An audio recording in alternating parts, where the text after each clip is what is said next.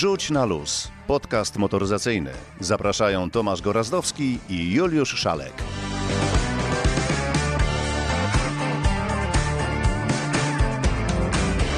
Dzień dobry, dobry wieczór. W końcu nie wiadomo kiedy to pójdzie. 111 odcinek naszego podcastu 111.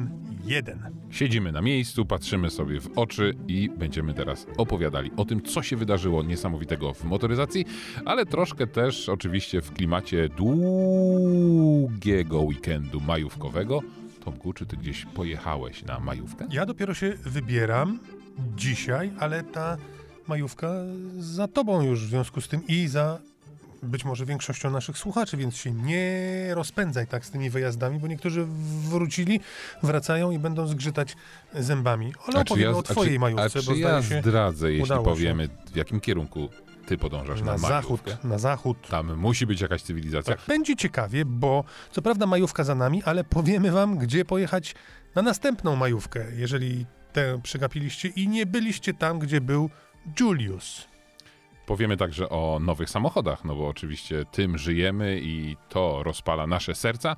Yy, zatem powiemy o, no właśnie Tomku, o czym powiemy? O takim samochodzie, o którym nie masz bladego pojęcia i przekręciłeś jego nazwę, Nawet a nazwa nie wiem, to o czym mówisz. Nefs, nie mylić z Newsem. Fantastycznie. Powiemy również w, naszej, w naszym kąciku historii motoryzacji o takim samochodzie DB5.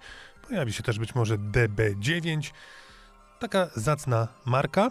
Powiemy także o przyszłości, jaka czeka samochody, a jest to przyszłość być może pozbawiona ekranów dotykowych. Wyobrażasz to sobie?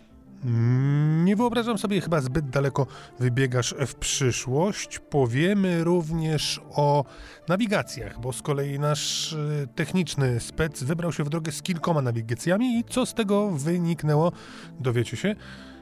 Były narzekania na Google Maps, wyobraź sobie. Nie może być. Może być, może być, może być.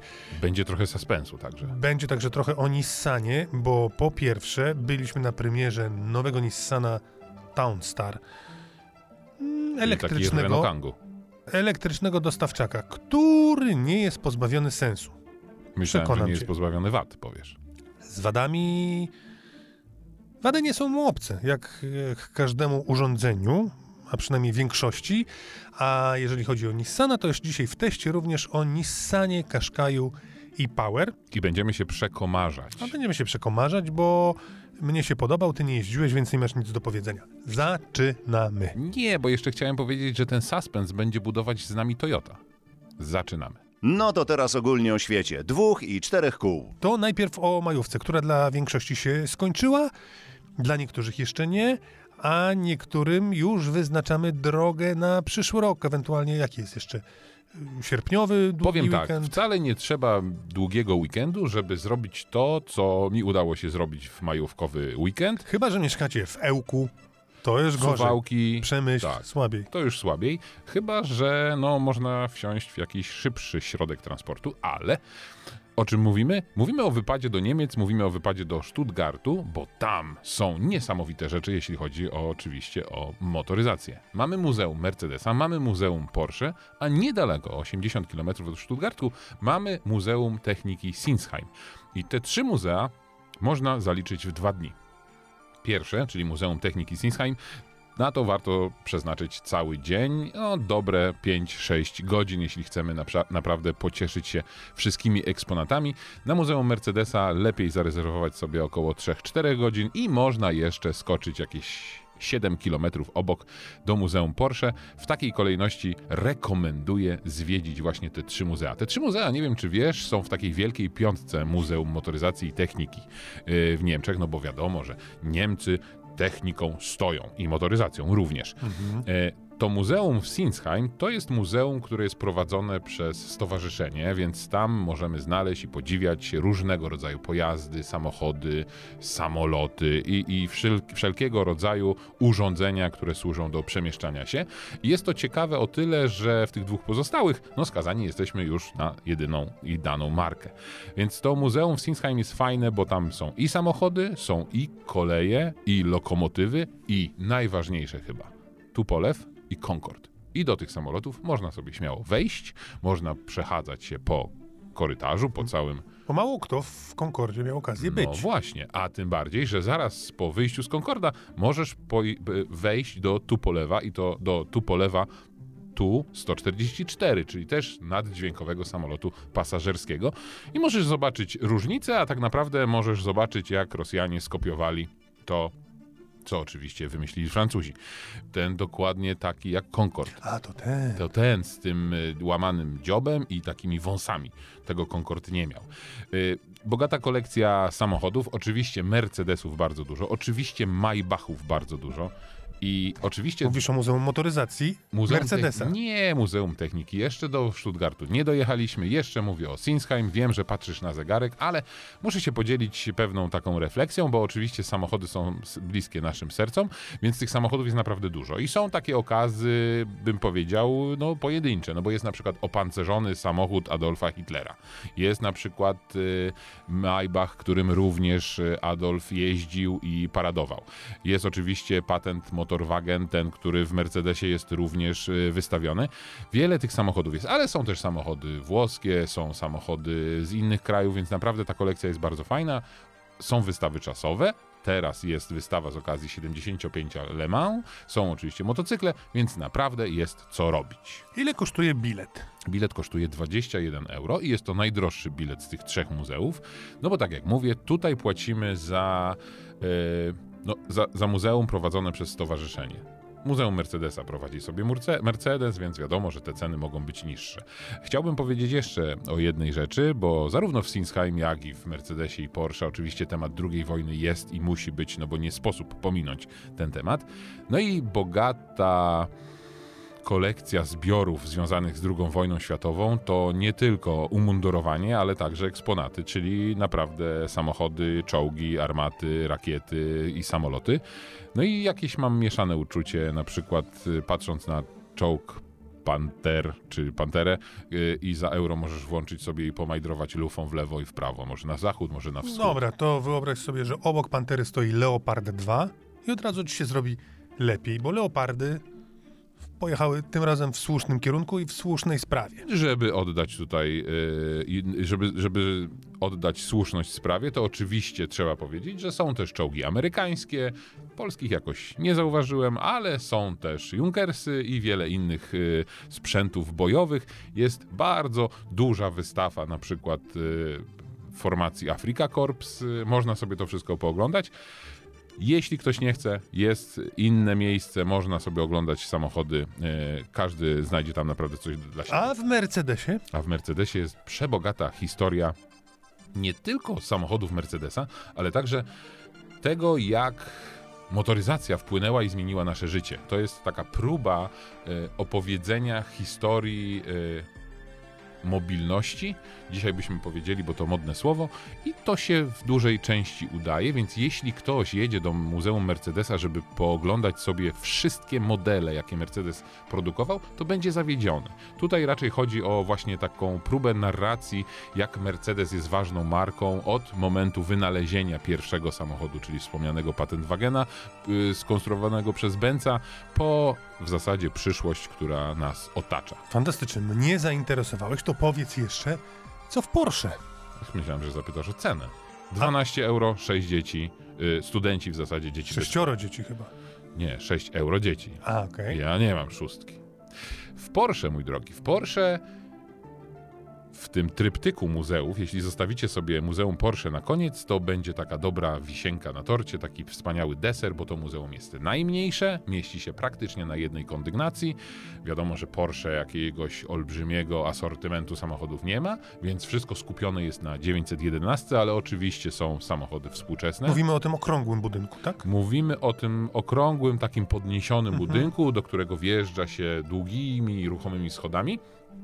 I ta wystawa oczywiście zapiera dech w piersiach, bo są 911, są samochody, które doprowadziły tak naprawdę Porsche do 911, co się działo wcześniej. Jest oczywiście Garbus, jest oczywiście samochód elektryczny, bo Porsche jak nikt, jak żadna inna marka może pochwalić się, że Ferdynand Porsche najpierw wymyślił samochód elektryczny, a później dopiero samochód spalinowy. Ale żeby nie zdradzać zbyt wielu szczegółów, to tutaj bilet jest najtańszy, 10 euro dla dorosłych, 10 euro dla y, studentów, y, a dzieci do 14 lat mają wstęp wolny, więc te trzy muzea polecamy. Można to załatwić w weekend, nie ma problemów, czasu wystarczy. Patrzę na e, 7, Zegarek. 7 minut zajęło nam opowiedzenie o muzeach w Stuttgarcie. Dopiero się rozpędzałem. Zawsze można wskoczyć jeszcze na Neckar Stadion, gdzie w 74 roku polska reprezentacja dzielnie walczyła na mundialu w Niemczech. A w 71 Niemcy wygrali jakieś y, Mistrzostwa Świata czy coś? Mogli Bo mieć mu- kłopot, bo nie było. A, bo w Muzeum Mercedesa jest na przykład autobus reprezentacji piłki nożnej y, Niemiec. Wygrali w 74. No nie, to trochę wcześniej Właśnie jeździli, a być może to ta ekipa jeździła tym autobusem i do tego autobusu można wejść, można usiąść. No, jakieś jedno nazwisko w tam, z tamtych lat. Mów szybko. Ale nie wiem z których. Piłka ponieważ... nożna, 71 Franz rok. Beckenbauer. Franz Beckenbauer na pewno w tym autobusie siedział. Na pewno znajduje się miejsce, w którym on siedział, ale patrzyłem, nie ma miejsc po, y, oznaczonych nazwiskami, więc panowie sobie po prostu wybierali, kto gdzie chciał w danej podróży jechać. Ale ten autobus jest i można do tego autobusu wsiąść, bo nie do każdego można. Ale może on był z lat 50., bo w... 71. A, czyli w takim razie nie jechał, bo Niemcy zdobyli Mistrzostwo Świata wcześniej. Dobra, zostawmy A piłkę. wiesz, co jest najfajniejsze? O matko. René Transporter. To jest taki samochód prze, przygotowany przez dział sportu Mercedesa do przewożenia srebrnej strzały, czyli tego super samochodu e, wyścigowego, który odnosił triumfy, który odnosił zwycięstwa i żeby mógł ten samochód szybko przemieścić się z jednego odcinka na drugi odcinek, to także trwała wojna właśnie na lawety, czy na autolawety. I dział sportu wymyślił taki transporter, który mógł gnać ile, myślisz sobie, mógł taki samochód jechać w latach 60., 50., 120. 170. Widzisz, 120 to jechały pozostałe marki. Oni jechali 170. Czyli jechali szybko. Na luzie. Pogadajmy. Wyobraź sobie, że patrzę teraz na nawigację i sprawdzam, w ile czasu z Warszawy dojedziemy do Stuttgartu. Nawigacja pokazuje 11 godzin 57 minut, to Nie jest kłamie. 1129 km według aplikacji Google Maps. Ale niekoniecznie trzeba jechać według aplikacji Google Maps. Tomek Okurowski opowie nam o innych aplikacjach, które być może pokazują, że to wcale nie jest 1129 km, tylko zdecydowanie mniej albo więcej. Włącz, wyłącz, uruchom ponownie. O technice i elektronice Tomasz Okurowski. No, majówka już za nami, chociaż właściwie w chwili, gdy nagrywam te słowa, majówka trwa jeszcze jak najbardziej. Natomiast jestem ciekaw jednego. Zapewne wiele osób ruszyło na tegoroczną majówkę gdzieś w Polskę, czy nawet jeszcze dalej, innymi słowy, po prostu ruszyło samochodem w drogę. No jestem niezmiernie ciekaw, e, jakiej nawigacji użyliście, e, aby dotrzeć do celu. E, Mogę obstawiać, że zapewne większość tak z automatu, z przyzwyczajenia sięgnęła po bezpłatne Google Maps, które znamy już od dawien dawna. Ale Google Maps można się zmęczyć, albo ewentualnie na Google Maps można ponarzekać, e, bo to nie jest nawigacja, która jest już na naprawdę na krótkiej drodze do ideału. Jeszcze do tego ideału sporej brakuje. No i teraz pytanie, czego użyć zamiast Google Maps? Oczywiście alternatyw, i tu mówię przede wszystkim o bezpłatnych alternatywach, czyli programach, które są udostępniane e, bez żadnych dodatkowych opłat i pełna funkcjonalność także jest bez żadnych dodatkowych opłat, to takich programów jest naprawdę sporo. Mm, e, Miałem okazję pojeździć jeszcze przed majówką, jak i w trakcie majówki e, z dwoma z nich, a mianowicie z mapami Apple, które w kwietniu przeszły aktualizację, jak i z e, TomTom Amigo, czyli innymi słowy taką bezpłatną nawigacją TomToma. Myślę, że wycelowaną przede wszystkim w aplikację Apple Maps i mapy Google. No i co z tego wynikło? Ano tyle, że e, i TomTomowi i Apple e, jeszcze też sporo brakuje do tego, żeby można było powiedzieć, że to już jest naprawdę idealna nawigacja, no albo żeby już nie przesadzać, że jest to naprawdę już nawigacja na bardzo wysokim poziomie. Jedno trzeba przyznać, Apple wreszcie odbiło się od dna. Było nietrudno, bo Apple od dawien dawna e, niestety funkcjonowało na szarym końcu mojego rankingu, jeżeli chodzi o nawigację, której mogę zaufać. I muszę przyznać, że poprawek wniesiono sporo. Jeżeli się zraziliście do tej pory mówię o użytkownikach iPhone'ów, e, do map Apple, to dajcie jeszcze jej szansę, dlatego że e, naprawdę wprowadzono sporo usprawnień. E, Wśród nich Między innymi także Apple wreszcie się poprawił, jeżeli chodzi o kwestię algorytmów. Mam wrażenie, że podobnie jak Google lubi przede wszystkim główne drogi, chociaż jak, jak większość nawigacji uczy się naszego stylu jazdy, więc jeżeli jesteśmy przywiązani do tego, żeby jednak mimo wszystko jeździć jak e, doskonały taksówkarz, który świetnie zna swoje okolice i preferuje skróty, to zapewniam Was, że prędzej czy później nawigacja się tego nauczy i także e, będzie wyznaczać takie trasy, w których może być e, dużo na przykład zjazdów z takich głównych wygodnych połączeń drogami krajowymi, czy autostradami, czy ekspresówkami. Na tym nie koniec. E, na pewno warto pochwalić Apple za to, że pojawiło się parę ciekawych dodatków, takich jak m.in. możliwość planowania trasy także z wyprzedzeniem. Pojawiły się również takie ciekawe elementy, jak na przykład, uwaga, na mapach jest już zaznaczona sygnalizacja świetna na skrzyżowaniach więc to też jest element, który może sprawić, że będziemy e, trochę modyfikować swój styl jazdy i po prostu mamy szansę na płynniejszą jazdę. Chciałbym jeszcze nawiązać do TomTom Amigo jako alternatywy dla mm, e, bezpłatnych map Google. To jest też bardzo prosta nawigacja i podobnie jak Google, podobnie jak Apple, jest to nawigacja, która działa przede wszystkim w trybie online czyli musicie mieć zapewnione stałe połączenie z internetem. A to też jest istotna wskazówka dla tych, którzy na przykład wyjeżdżają za granicę i na przykład wyruszają już poza obszar Unii Europejskiej, gdzie e, trzeba się już postarać o odpowiednią e, paczkę transmisji danych. Nie zapominajcie o tym, że poza Unią Europejską, no za tą transmisję danych trzeba będzie sporo zapłacić, więc kto spędza majówkę zdecydowanie z dala od Unii Europejskiej i korzystał na przykład z samochodu i sięgał po aplikację, mam nadzieję, że tą paczkę danych mieliście, że potem po powrocie do Polski nie zaskoczył Was nieprzyjemny rachunek. Dodam jeszcze e, odnośnie TomTom Amigo jedno. Muszę powiedzieć, że jeżeli chodzi o samo prowadzenie, to zdecydowanie preferuję, podobnie jak Apple czy podobnie jak Google, główne drogi. Zadziwiające, ale całkiem skutecznie omija korki, choć bardzo niechętnie albo bardzo rzadko modyfikuje trasę w trakcie podróży. E, więc to jest niespodzianka, szczególnie względem Google, który pod tym względem jest e, no naprawdę w ścisłej czołówce, dlatego że to jest jedna z technicznych aplikacji, która na bieżąco monitoruje sytuację na, e, na drogach i uwzględnia ją przy proponowaniu kolejnych alternatywnych tras. Jadąc z nawigacją Google możecie zobaczyć, że co jakiś czas na mm, ekranie pojawiają się inne propozycje tras od razu z wyliczonym szacunkowym czasem przyjazdu, czyli na przykład nie wiem, 5 minut wcześniej, 5 minut później. E, to wymaga naprawdę niezłych możliwości obliczeniowych i tutaj Google ma sporą przewagę także nad TomTomem, który e, dość sztywno trzyma się jednej klasy, którą już zaproponował.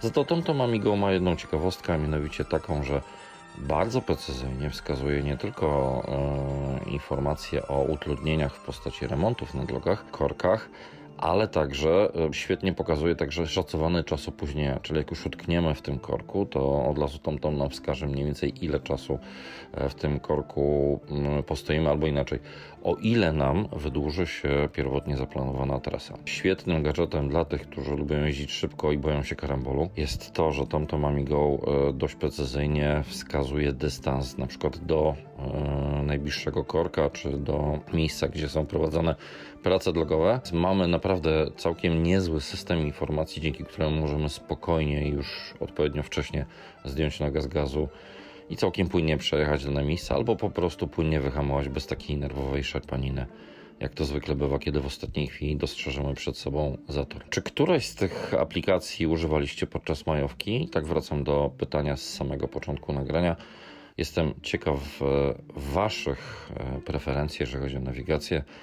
Z pewnością TomTom Amigo czy Apple Maps to nie jedyne aplikacje, o których Wam niedługo opowiem. Czyli jeszcze poczekamy na taką y, bezawaryjną, bez problemową, przyjazną i tak dalej. Chociaż ja powiem szczerze, nikt nas tutaj nie pilnuje, czy coś reklamujemy, czy nie. Ja się przyzwyczaiłem do Google Maps i uważam, no, trudno że się nie przyzwyczaić, skoro korzystamy w telefonach. Więc każda inna nawigacja w samochodzie będzie po prostu lipą. No, okazuje się, że nie do końca tak jest, no ale chodzi o to, żeby była taka, która będzie wyraźnie lepsza od tej i od pozostałych. A czy te nawigacje mówią, ile kosztuje benzyna albo diesel w y, Niemczech? To ja już ci mówię. Widzicie, nie musicie korzystać z nawigacji Google'a, wystarczy do mnie zadzwonić. Euro 98, diesel na autostradzie. Drogo. Droga.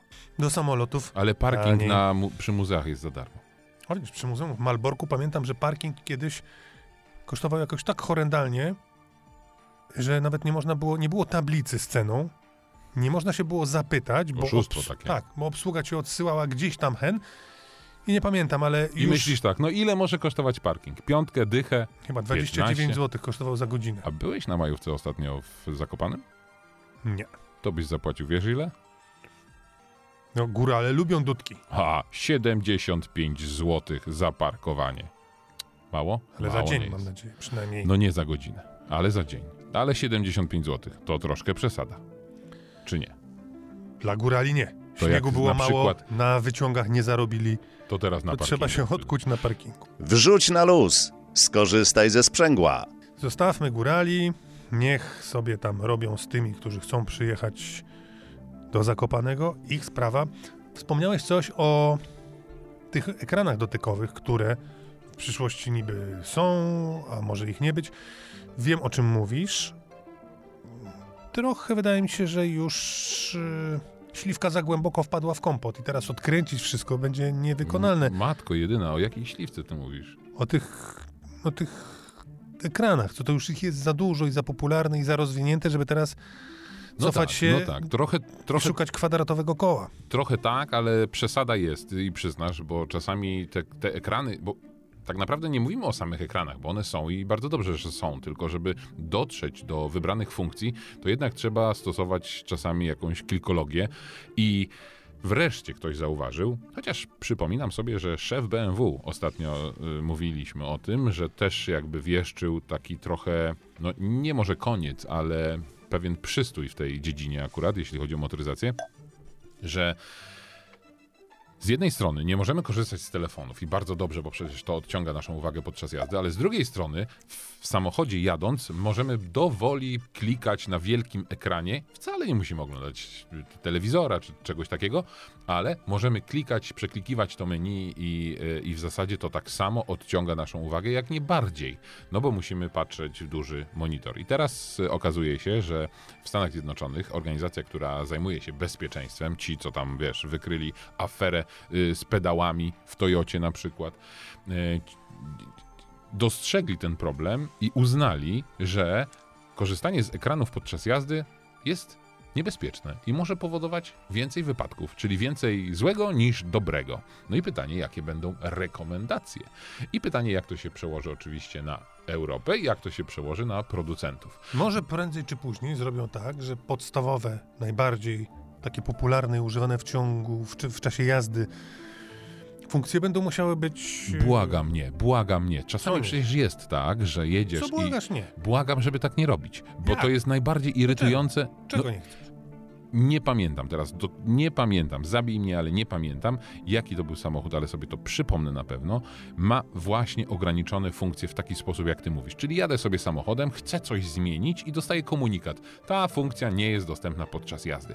No po prostu. Ale przecież ja nie o tym mówię. Gdybyś dał mi powiedzieć, nie, ja mówię nie o tym, żeby ta rekomendacja była na przykład taka, że funkcje najbardziej popularne w samochodzie w czasie jazdy typu ogrzewanie, klimatyzacja, wycieraczki, coś tam, coś tam, coś tam, były obowiązkowo Na gu- manualne, na na, guzik. guziki, żeby nadusić albo przekręcić i tak dalej. Nadusić, Nadusić, guzik. oczywiście. Bardzo dobrze, bardzo dobrze. No ja to lubię dusić guziki, Prawda? więc bardzo chętnie bym z tego skorzystał. Natomiast wiesz, sprawdzanie y, stanu amortyzatora lewej o półosi z tyłu, to to można się przeklikiwać, bo nikt tego w czasie jazdy raczej robić nie będzie. No raczej tak, y, masz tutaj rację i może to jest jakieś wyjście, chociaż taniej jest, Pokazuje, żeby mnie słuchać. Taniej jest oczywiście zrobić ekran dotykowy i wszystko tam wpakować. Zobaczymy jaka będzie przyszłość. Zobaczymy. To Aż słuchaj, tak bym pięknie teraz połączył kropki z Muzeum Mercedesa. już łączyłeś kropki, teraz połączymy kropki jakoś inaczej, bo wyobraź sobie, że w nowym samochodzie Nissana, w elektrycznym dostawczym Townstarze, Jest ekran dotykowy? Jest ekran dotykowy. Niewiarygodne. Tak, i to powiem ci szczerze, że przez lata narzekaliśmy, że w Nissanie te ekrany, kamery, guziki nie nadążały za konkurencją, tak to powiedzmy. za palcem. nie nadążały, natomiast od jakiegoś czasu poprawiło się. O Nissanie jeszcze dzisiaj będziemy mówić, ale widzisz, pomysł elektryka, który jest w stanie 300 km dziennie przelecieć na prądzie, dla takich firm, które operują w ramach jednego miasta, znając przebiegi samochodów dostawczych niewielkich, to jest fajny pomysł. Bo Ale- raz, tanio, taniej niż benzyną, niż czy dieslem, cicho, ekologicznie, nie płacisz za parkowanie i możesz jeździć bus A, pasami. a czy ja mogę taki y, w trend natury ogólnej, zanim wyemitujemy dźwięk, Bardzo proszę. bo żebyśmy wszyscy dobrze wiedzieli, żeby nasi słuchacze wiedzieli, o czym my, my w ogóle mówimy, bo Nissan Townstar to jest taki mini dostawczak, A ty z tego Stuttgartu wrzuciłeś jakiś odmieniony. Przecież mówiłem przed chwilą, niewielki samochód ale dostawczy poczekaj, elektryczny. bo to jest za mało właśnie, bo teraz jest premiera elektrycznego samochodu, bo ten Townstar spalinowy był już dostępny na naszym rynku. A żeby nasi słuchacze wiedzieli o czym mowa, to to jest taki Nissan y, Townstar, czyli taki Renault Kangoo, y, czyli takie auto, które jest dostawczakiem, y, auto, które może być alternatywą dla kombi, czyli samochodem rodzinnym, albo może, No może być łączyć te wszystkie rzeczy. na przykład. Dokładnie, może łączyć te wszystkie cechy. Wspaniale. To teraz o tym samochodzie, nad którym być może warto się zastanowić, opowie Paweł Powalski. Biorąc pod uwagę polski rynek, no to na pewno podejście do wykorzystania samochodów elektrycznych w dostawach pojawiło się ze strony klientów bardzo niedawno. W Europie, tak jak e, nasze doświadczenia i doświadczenia samochodu NV200, to już e, 2017-2018 rok, gdzie jednak tych samochodów rocznie około 20 tysięcy sprzedawaliśmy. E, A zatem jakby doświadczenia miały miejsce. Polski rynek ewidentnie późno zareagował na, za, na, na, ten, na ten element. Czemu polski rynek tak umiarkowanie zareagował, skoro z tym wiążą się same korzyści, bo cena się y, bilansuje, można jeździć po buspasach, nie smrodzi się, jest cicho, jest taniej. No to w biznesie to, to są kluczowe elementy. I tak staraliśmy się przez e, te e, kilka lat tłumaczyć klientom i pokazywać. Oczywiście e, programy wsparcia pojawiły się w Polsce relatywnie późno, bo faktycznie w zeszłym roku, może półtora roku temu, ten program faktycznie nabrał takich, takiego formatu lub takiej formy, która dla klientów stała się akceptowalna do realizacji i korzyści, benefity e, zaczęły rzeczywiście istnieć. Znowu trafiliśmy w moment, w którym dostępność tych samochodów zaczęła bardzo mocno szwankować. I ze względu na pandemię, później na okres e, wybuchu wojny w Ukrainie, co wszystko przełożyło się na to, że decyzje klientów w Polsce powodowały, że dostawa nie była na tu i teraz, do czego trochę byli przyzwyczajeni w poprzednich e, sytuacjach dostępności samochodów, a okazało się, że muszą czekać 6-9 miesięcy czy 12 miesięcy na swój e, nowy samochód elektryczny. Czym ten Townstar jest? Townstar jest małym samochodem dostawczym, skierowanym głównie do realizacji zadań różnego typu, czy to dostaw, czy dojazdów chociażby ekip serwisowych do różnych miejsc w miastach, w obszarach okołomiejskich. E, w tym środowisku będzie sprawował się zdecydowanie najlepiej ze względu na chociażby zasięg e, gwarantowany do 300 km na jednym ładowaniu. E, Jest to samochód, który dzięki e, swojej pojemności też e, nie będzie służył do dużych e, dostaw, e, nie wiem, e, czy to dużych kurierskich dostaw, czy dużych e, mm, dostaw ciężkich elementów, ale zdecydowanie na potrzeby e, małych przesyłek, czy e, realizacji dostaw części zamiennych do chociażby serwisów wind, czy serwisów różnych urządzeń elektrycznych, będzie znakomitym rozwiązaniem. Mówimy tutaj o aucie wielkości, no trochę samochodu osobowego, którego przestrzeń ładunkowa jest bardzo duża, bo potrafi za, za, jakby przyjąć e, do przewiezienia około 4,3 metra sześciennego przy założeniu chociażby, że to są dwie europalety, na których można umieścić e, e, obiekty tej, tej wielkości. Długość przestrzeni ładunkowej to między 1,9 a 2,9 metra, a zatem już solidnej wielkości materac chociażby do domu można przewieźć. E, pralka też spokojnie się zmieści A nawet kilka. a nawet kilka. E, także mm, e, samochód, którym na co dzień większość osób będzie poruszało się tak jak zwykłym samochodem osobowym po mieście, nie widząc tutaj żadnych e, dyskomfortu, jeżeli chodzi o wielkość. A jakbyśmy dysponując ograniczoną ilością czasu mieli powiedzieć, co w nim jest najciekawszego, jakie rozwiązania, na jakie rozwiązania postawiono i co on ma w sobie takiego, co przykuwa wzrok, no a potem zadowolenie użytkowników?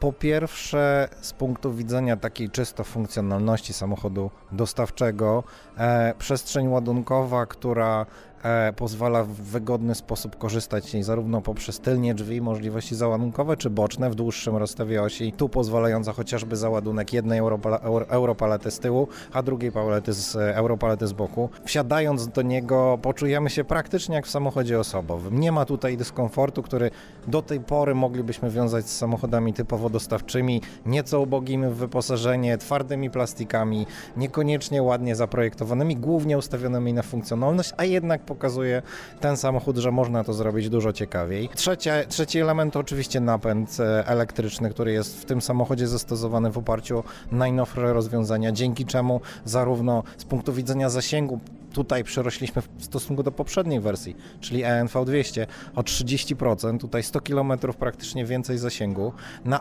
bardzo podobnym pojemności baterii. To też już pokazuje tą dużą zmianę. E, dużo szybsze ładowanie niż w porównaniu do poprzedniego modelu. Już właściwie w 37 minut możemy, czy 40 minut możemy uzupełnić e, energię na kolejne 200 km. Rozwiązania, które także wspomagają kierowcę, czy dostępność systemu ProPilot Assist, czy e, dostępność systemu systemu kamer 360 stopni, znanego z samochodów e, typowo osobowych, które e, dla wielu osób, chociażby przesiadające się z typowego Nissana Qashqai, mogą nagle okazać, może dla nich okazać, że ten samochód oferuje dokładnie to samo, co ich typowy samochód osobowy. E, mamy dostępne samochody wyprodukowane w ciągu ostatnich dwóch miesięcy, więc dla klienta, który chciałby kupić auto w, z krótkim rozstawem osi, z napędem elektrycznym, właściwie dzisiaj u naszych dealerów może takie samochody znaleźć.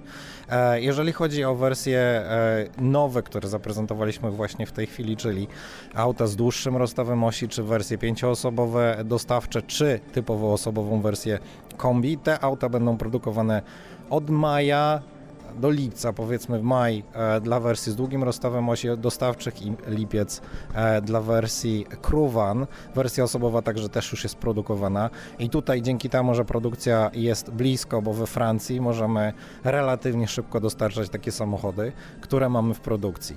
E, jeżeli chodzi o ceny, samochody startują mniej więcej od 147 tysięcy złotych netto, jeżeli chodzi o samochody dostawcze. Wersja kombi od 214 900 złotych pakowaliśmy ten samochód w różne rzeczy i powiem szczerze, że jak zobaczyłem, co mamy zapakować, to orzechy przeciw dolarom bym postawił, że to nie wejdzie. A później jeszcze te beczki. Weszło. Wspaniale. Skąd wiesz o beczkach? Haha, bo ja wszystko wiem. No więc tak. E, Ale powiem ci, że coś w tych samochodach jest i faktycznie to jest y, świetny samochód uniwersalny. Jeśli, jeśli miałbym szukać uniwersalności w samochodach, to tego rodzaju y, nadwozie czy tego rodzaju konstrukcja faktycznie jest uniwersalna. Bo zobacz, może to być samochód jako rodzinny, może to być samochód jako faktycznie transportowy do małego biznesu i, i, i pewnie bym sobie takiego samochodu nie kupił, bo jednak komfort jazdy w takim aucie nie jest szczególny, jeśli mówimy o wyprawach ale kurczę, kto wie, bo może właśnie te samochody coraz przyjemniej się prowadzi, a nie tylko takie puste wydmuszki, takie dostawczaki. To jest jakaś, jakaś myśl.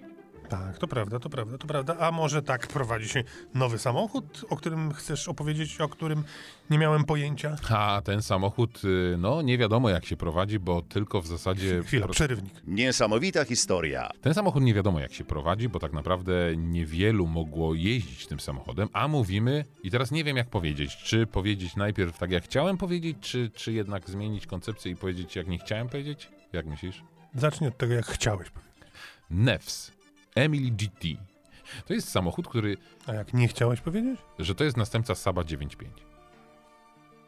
To już coś bliżej, nie? No bliżej. No właśnie.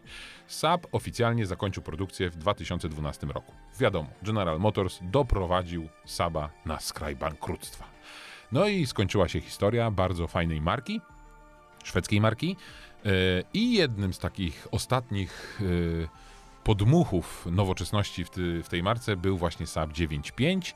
E, nawet dochrapali się jednego całkiem, e, bym powiedział, luksusowego suwa. No ale marka przestała produkować samochody i całą tę fabrykę, łącznie z możliwościami produkcyjnymi, łącznie z prawami do marki, właśnie przejęło zupełnie inne y, konsorcjum, które nazywa się NEFS, ale szybko to konsorcjum popadło również w długi, tam pojawił się kapitał azjatycki, no wiadomo, że nie było łatwo, ale firma w zasadzie jakiś już dłuższy czas pracuje nad tym, żeby zbudować nowy samochód, samochód oczywiście elektryczny, no i właśnie tak powstał NEFS, y, i to jest co? Samochód elektryczny, których na naszym rynku coraz więcej, ale innowacyjność tego pomysłu polega na tym, że ten samochód ma cztery niezależne silniki y, przy każdym z kół. Mhm. To jest taka limuzyna. No i przyspiesza niesamowicie, bo w 3,6 do setki może mieć, bo nie ma, ale może mieć bardzo duży akumulator, który wystarcza na 1000 km, więc to już jest imponujący zasięg. No tylko niewiele wskazuje na to, że ten samochód w ogóle kiedyś powstanie w wersji produkcyjnej. Na razie zbudowano 6 prototypów, które jeżdżą. E, cała ekipa licząca ponad 300 inżynierów, która była zatrudniona, czy jest cały czas zatrudniona w firmie, e, żeby zbudować ten samochód, no niestety stoi przed widmem kolejnego, e, nie chcę powiedzieć bankructwa. A przepraszam, ale... a jakiej narodowości jest ten samochód? Szwedzki azjatycko-szwedzko. A, azjatycko Oczywiście tam się wszystko kumuluje, tam są y, firmy, które y, wniosły pewien kapitał, ale to wszystko, no wiesz jak to w takich sytuacjach bywa. No nie jest to stabilna sytuacja.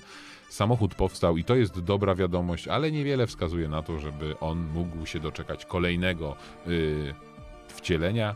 Tak sobie pomyślałem, że trochę tak jak Izera. Chociaż Izera właśnie doczekała się kolejnej Izera nie ma problemu z, z finansowaniem. Po prostu płynie. A plan płaci, ja płacę, szeroką, państwo płaci. No, płynie szeroką tak strugą. Zupełnie nie tak jak u Szwedów Saba. A powiedz mi, czy słyszałeś coś a propos jakichś problemów firmy Aston Martin? Problemów? Tak, no właśnie pytam, czy nie, słyszałeś?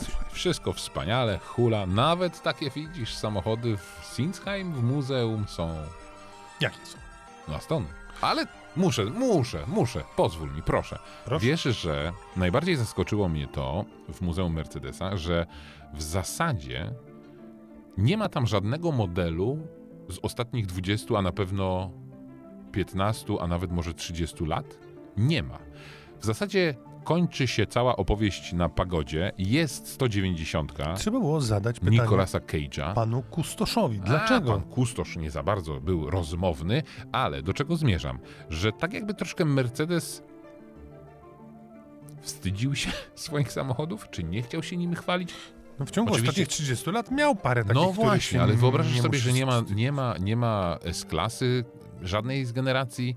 Są oprócz tej wielkiej e, i głównej e, ścieżki, którą się zwiedza to muzeum, to są takie miejsca tematyczne, takie Dobrze, po prostu nie trafiłeś. tematyczne, nie.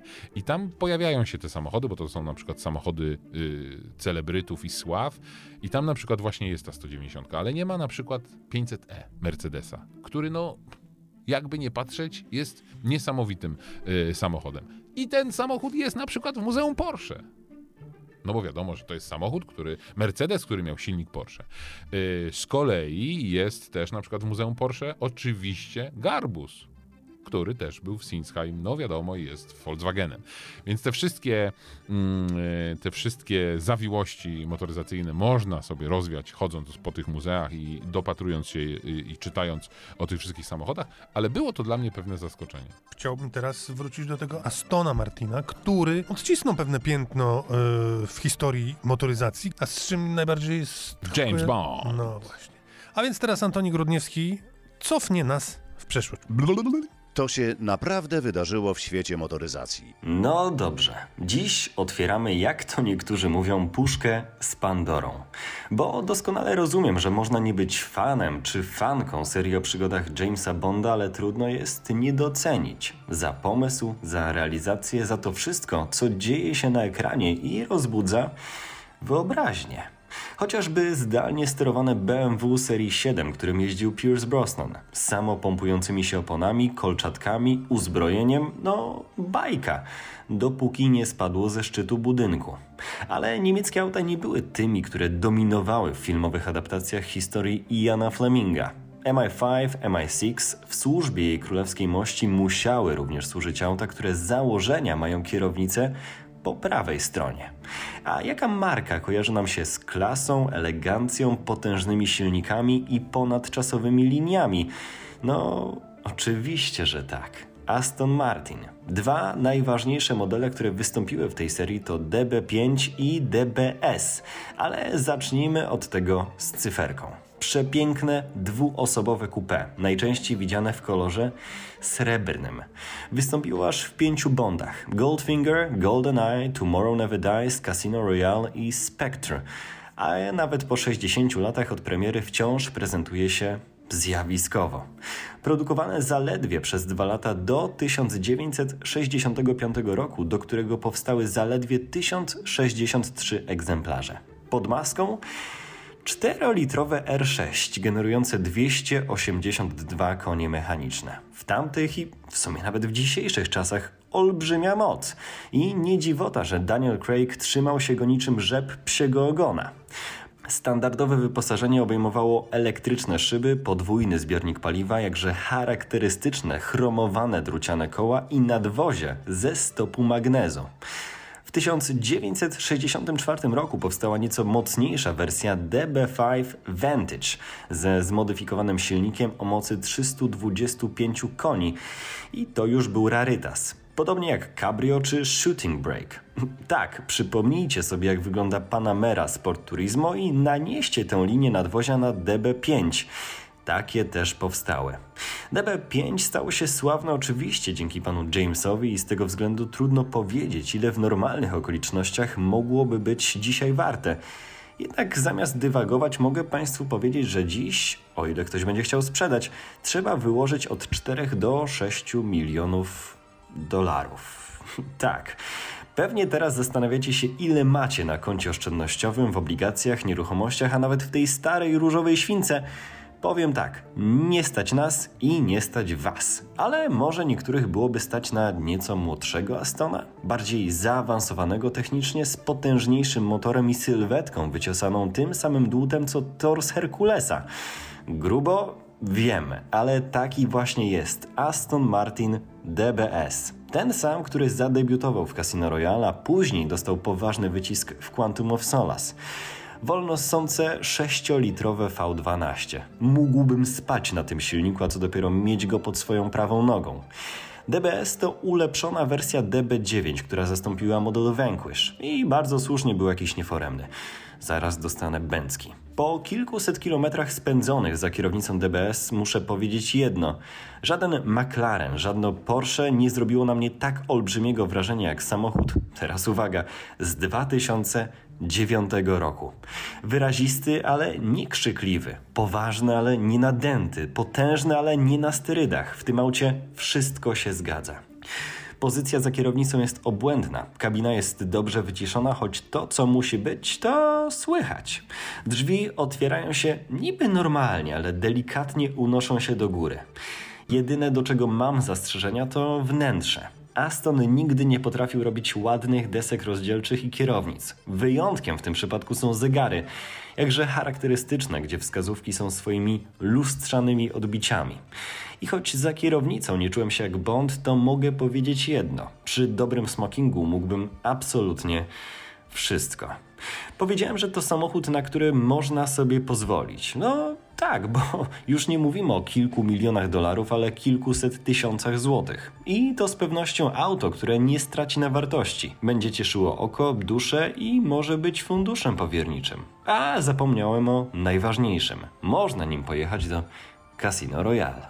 Aston Martin, powiem szczerze, że taka DB9 na przykład, to tak mi się wydaje, że to chyba jest najbardziej klasyczna linia, jaka powstała w całej motoryzacji. Ale wiesz, że są osoby, którym te linie akurat nie przypadają do gustu. No, no to ich, poradzę. Ich strata. Hmm.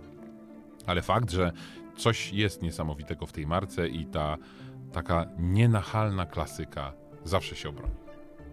Zobaczymy, jak długo będzie się broniła jeszcze. Nienachalna klasyka. Czyżbyś miał coś do powiedzenia na temat Toyoty? Y, Nienachalnie chciałbym powiedzieć, że ten suspens, o którym mówiliśmy na początku, to Trzymaliśmy właśnie, go do teraz. Tak. Toyota. Otóż wiesz, że jedne marki fałszują oprogramowanie, żeby wykazać, że samochody mniej emitują tego wszystkiego zła, co Znam emitują. takie, tak? To są marki, które fałszują dane związane z na przykład bezpieczeństwem. Czy, że nie są tak, że są bardziej bezpieczne niż są? No właśnie jest na odwrót. Że niby, niby są bezpieczne, a w rzeczywistości nie są bezpieczne. To właśnie tak jak powiedziałem, mówiłem ci, że z tego Stuttgartu wróciłeś jakiś odmieniony i nie chwytasz. No bo jest wczesna pora, wiesz, że ja chwytam po Wiem, nocach. wiem. Tak, Toyota okazuje się, że fałszowała wyniki badań, które sama przeprowadzała. Ale znaleźli kozła ofiarnego. I okazuje się, że to nie Toyota, tylko pracownicy Daihatsu. Pracownicy firmy czy marki, która oczywiście od 2016 roku, 2016 w 100% należy do Toyoty. I oczywiście chodzi o modele, które u nas nie są dostępne, chociaż to jest jedna z odmian Yarisa. Sprawa dotyczy czterech modeli, które są dostępne właśnie jako samochody z logo Daihatsu. I chodzi o to, że przy zderzeniach bocznych ten samochód nie jest tak bezpieczny, jak wynika ze sfałszowanych danych, które. No ale Toyota jest bezpieczna, niebezpieczny jest Daihatsu. Tak. No, czyli wszystko się zgadza.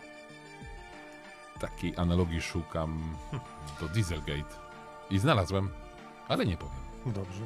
Zanim przemyślisz, to spotkamy się za tydzień. Zresztą chciałem ci powiedzieć, że miałeś coś tydzień temu mówić dziś, albo dwa tygodnie temu miałeś tydzień i zapomniałeś. I żeby było śmiesznie, ja też zapomniałem. Ale mogę powiedzieć o innej rzeczy, bo przecież ID3 Volkswagen elektryczny, ten pierwszy, od którego wszystko się zaczęło, tych samochodów elektrycznych, tej całej elektromobilności, no właśnie, bo tak mi się skojarzyło, bo połączyłem kropki z Dieselgate, on miał teraz facelifting. Nie wiem, czy zauważyłeś. No, no. I jest to nowa cena samochodu po faceliftingu. A to jest najmniejszy samochód elektryczny Volkswagena. Póki co. Chociaż wiem, że nie lubisz, jak się mówi póki co. Потому что to paruski język. Пока что. No właśnie, Nie dlatego lubię mówię. Więc jak na razie ID3 jest najtańszy, bo ma być ID2 all dla wszystkich. Ale jak na razie ID3 po faceliftingu kosztuje 218 290 zł. To na Czyli koniec- jakby to jest ponad 100 tysięcy drożej niż najtańszy na naszym rynku samochód elektryczny, którym jest Dacia Spring. Okej, przyjmuję do wiadomości.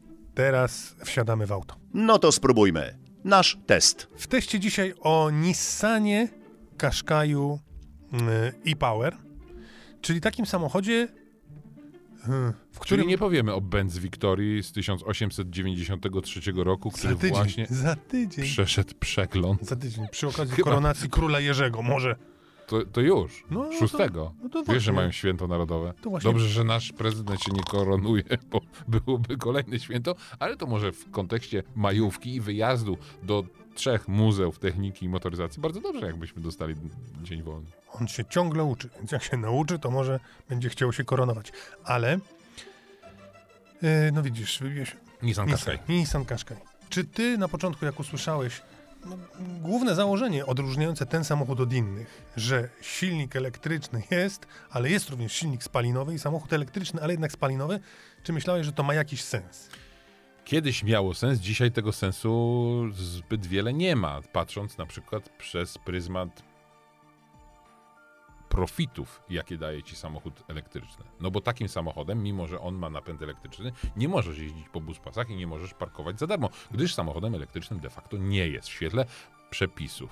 Oczywiście, bo nie jest samochodem elektrycznym, korzystając z silnika spalinowego. Tyle, że oczywiście tych profitów nie ma, ale na przykład masz osiągi, takie jak w samochodzie elektrycznym, masz ciszę jak w samochodzie elektrycznym, czasami, bo czasami jednak silnik spalinowy słychać.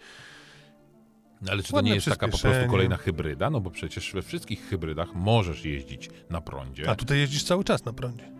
bo to jest taka hybryda bardziej szeregowa, prawda? Czyli cały czas korzystamy z silnika elektrycznego, a silnik spalinowy jest generatorem prądu dla silnika elektrycznego. Tak, i można się zastanawiać, czy to ma sens, ale to jest po prostu coś innego. Biorąc pod uwagę, że średnie spalanie z 1000-kilometrowego odcinka, który pokonałem tym samochodem, wynosiło średnie spalanie benzyny, bo już nie patrzymy na spalanie energii elektrycznej, wykorzystywanie, wynosiło, No ile? no zgadnij, No ile? 7,3. Bardzo dużo. Właśnie. I można się zastanawiać, czy skoro są samochody spalinowe, które palą mniej, to ma jakiś sens. Ale właśnie chodzi o to, że jeżdżąc tym Nissanem mamy poczucie jazdy samochodem elektrycznym. I to z kolei są te plusy. Ja ci powiem tak, ty doskonale zdaje się o tym wiesz, że z samochodami jest tak, że czasami wsiadasz do jakiegoś modelu i mimo, że na przykład wszyscy wieszają na nim psy, to ty się w nim dobrze czujesz. Albo odwrotnie, niektórzy kręcą nosem. Nie, jeżeli odwrotnie, to wszystkim się nie podoba, a ty wsiadasz i mówisz, że jest fajnie, prawda? Tak jest. I właśnie tak było z Nissanem i Power, jeżeli... Nie podobał ci się. Właśnie, podobał mi się.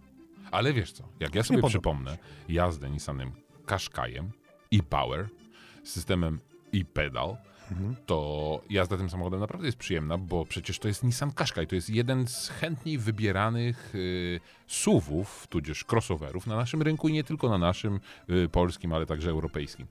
Duży samochód, prawie 4,40 m długości, wygodne wnętrze, dobrze wszystko 190 km. 190 koni mechanicznych, O, dokładnie właśnie. z tego napędu. Tylko właśnie chodzi o, chodzi o ten napęd. No, cena 200 tysięcy złotych mniej więcej za ten samochód, To jest mniej niż za ID3. Prawda, Widzisz. ale chciałem powiedzieć o innym samochodzie, którym z kolei Ale niedawno o jeździłem. Nissanie, tak, wiesz o ale to, tak? to jest wiadomo, że Nissan jest w e, aliansie z Renault i jeszcze tam jest przecież Mitsubishi. Mitsubishi bardzo czerpie z tych wszystkich technologii, a Renault tutaj też czerpie, ale trochę daje. E, Renault Austral, którym miałem okazję jeździć, To właśnie o Australu miałem Miałem opowiadać, a powiedzieć, zapomniałeś. dokładnie. No i teraz, No i teraz właśnie sobie to na przypom... za tydzień. Tak, ale chciałem tylko jedną rzecz powiedzieć w kontekście Qashqaia z tym napędem, niby elektrycznym, ale jednak spalinowym. Austral z silnikiem 1.3 czterocylindrowym, zwyczajnym, benzynowym, pali 7,5 litra na 100 km. I teraz pytanie jest, jeśli masz wydać swoje pieniądze, to co kupisz? Czy cenisz sobie ten komfort jazdy w ciszy, czy jednak kupisz sobie spalinowy samochód, uznając, że będziesz miał mniej kłopotów na przykład z obsługą tego samochodu i tak dalej, i tak dalej. Tym bardziej, że Austral są spalinowe naprawdę zro... sposób. No, Austral jest po prostu spalinowy. No właśnie. Zużycie takie samo. Zakładam, że jakby ktoś się postarał, Większa to... przyjemność z jazdy, kwestia teraz tylko ceny. No właśnie, 134 kosztuje Austral w podstawie. Ale oczywiście dobrze wyposażony kosztuje pod 200, A, więc widzisz. tutaj nie ma cudów. A widzisz, a ten Nissan, którym jeździliśmy, czy, czy bardziej ja jeździłem akurat w tym przypadku, I bardzo dobrze, że się przyznałeś, Tam że nie dałeś się, nie podzieliłeś. wszystko było. A, wiesz jaki ten Austral... Wiesz, jak się jaką miałem fajnie? myśl? Wiesz, jaką miałem pierwszą myśl siedząc w Australu? No nie wiem. Że to jest samochód dla wysokich kierowców. Z reguły jest tak, że wszyscy mówią, a ty się tam mieścisz, jak to tam jest, a mi tu niewygodnie, bo jestem za wysoki. A w tutaj Nissanie też jest dużo miejsca, wyobraź sobie, jest sporo miejsca i z przodu, i z tyłu. I ekrany dotykowe, o których mówiliśmy, bardzo przyzwoite. Kamery. Wiesz, przecież kiedyś jeszcze pamiętamy te Nissany, że myślałeś, że te kamery są z VHS-u, jak patrzyłeś na to. Tymczasem wszystko teraz fajnie działa, frajda z jazdy jest, jest Ale cicho, silnik tym- spalinowy czasami słychać, na przykład na postoju, jak się włącza. No właśnie, ale powiedz o tym y, y, systemie i pedal, bo to jest ciekawy system, bo to powoduje, że po włączeniu samochód sam zatrzymuje się. Przynajmniej tak było w poprzednich wersjach. Tutaj właśnie Nissan Można wyszedł... tak go ustawić. No właśnie nie, Nissan, Nissan wyszedł z założenia, że nie może być tak, że samochód sam się zatrzyma, więc cały czas on będzie powolutku pełzać do przodu, ty musisz zahamować. Mówię, że Ale można ten system wyłączyć. No oczywiście. i posługiwać się nim jak normalnym tym. No to jest system po prostu e, rekuperacji odzyskiwania Tak. e, mocy i można sobie moc odzyskiwania tej mocy ustawić tak, że praktycznie można nie posługiwać się pedałem hamulca, ponieważ odpuszczenie nogi z gazu powoduje dość mocne hamowanie. No tyle. Można I to się do bardzo tego dobrze. przyzwyczaić. Do, bardzo dobrze działa. Intuicyjnie. I można się do tego tak przyzwyczaić, że w zasadzie można tym hamować. I 200 tysięcy. No Dużo. co, no, dużo. No, w dzisiejszych Właśnie czasach No właśnie w nie dzisiejszych dużo, czasach ale to, dużo. O, to dużo jest, ale nie, no, no tak. No. I tak to, tak widzę tego Nissana. Mnie się podobało i Chyba teraz już rozumiem, dlaczego jest taki, jak mówisz, popularny nie tylko w Polsce, ale w całej, w całej Europie. Bo on fajnie wygląda. I Fajnie wygląda. Po tych liftingach wszystko Sporo miejsca, fajnie bardzo naprawdę, przyjemnie no. jeździ, spory bagażnik. Ale powiedzmy jeszcze też, bo przecież o tym nie Powiedzmy, powiedzieliśmy, że powiedzmy. silnik spalinowy to jest nie mała wcale jakaś tam jednostka, tylko to jest 1.5, czterocylindrowy normalnie. Yy, I to właśnie on jest takim, no w zasadzie sercem. I dlatego tutaj słychać ten silnik właśnie w różnych takich niespodziewanych momentach, no bo on po prostu produkuje prąd dla silnika elektrycznego. Kiedy uważa, że należy naładować, to się po prostu włącza. Ale mnie się podobał jeżeli chcielibyście spróbować, no to do najbliższego salonu Nissana jazda próbna i, i szybko się okaże, czy to jest to, czego szukacie, czy też... Czy też co? Czy też nie? Ale mogłeś na pewno auto jest po, ale na pewno auto jest podobne do tego elektrycznego modelu Aria, więc jak ktoś by tak chciał troszkę poudawać, że no być No, może to Nie w tej cenie. podobne. O Arii porozmawiamy. Nie, nie, nie, nie, nie, nie, nie. No jak to? No nie, gdzie podobny? Podobne. No gdzie podobny? Słupek C? Zaraz sobie obejrzymy, a o Arii jeszcze stosunkowo niedługo będzie. Patrzę na zegarek. Cześć pracy rodacy. Dziękujemy, do usłyszenia za tydzień. To będzie 112 odcinek Wrzuć na luz. Powiedzcie innym, tradycyjnie udostępnijcie, wyślijcie w świat. No, będzie nas więcej.